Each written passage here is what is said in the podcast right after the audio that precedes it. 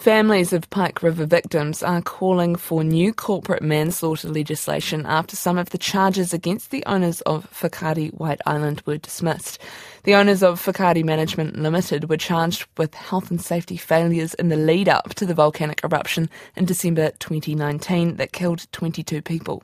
The individual charges were thrown out in the Auckland District Court earlier this month, but charges against the company remain and are now being considered by a judge. Some families of the victims of the Pike River disaster say the system of accountability is broken. Sonya Rockhouse is among them and joins us now. Kia ora, Sonya. Tell us more about what you're calling for.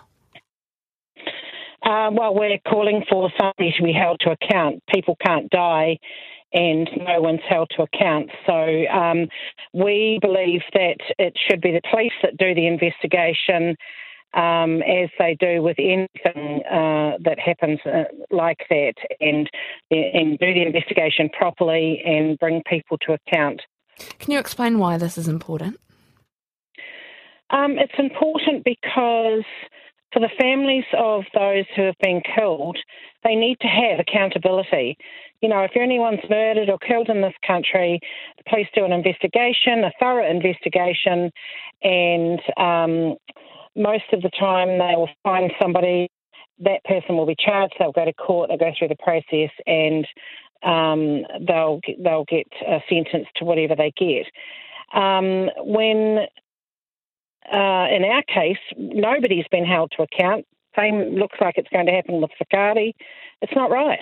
Um, you know, when something like that happens, somebody needs to be held to account. So you've pitched this idea. What do you think the likelihood is of that getting picked up and, and championed by the government? Um, well, hopefully good. I'm not saying it's going to be easy, but um, you know, we're 13 years down the track and we're still fighting. So nothing we've done has ever been easy.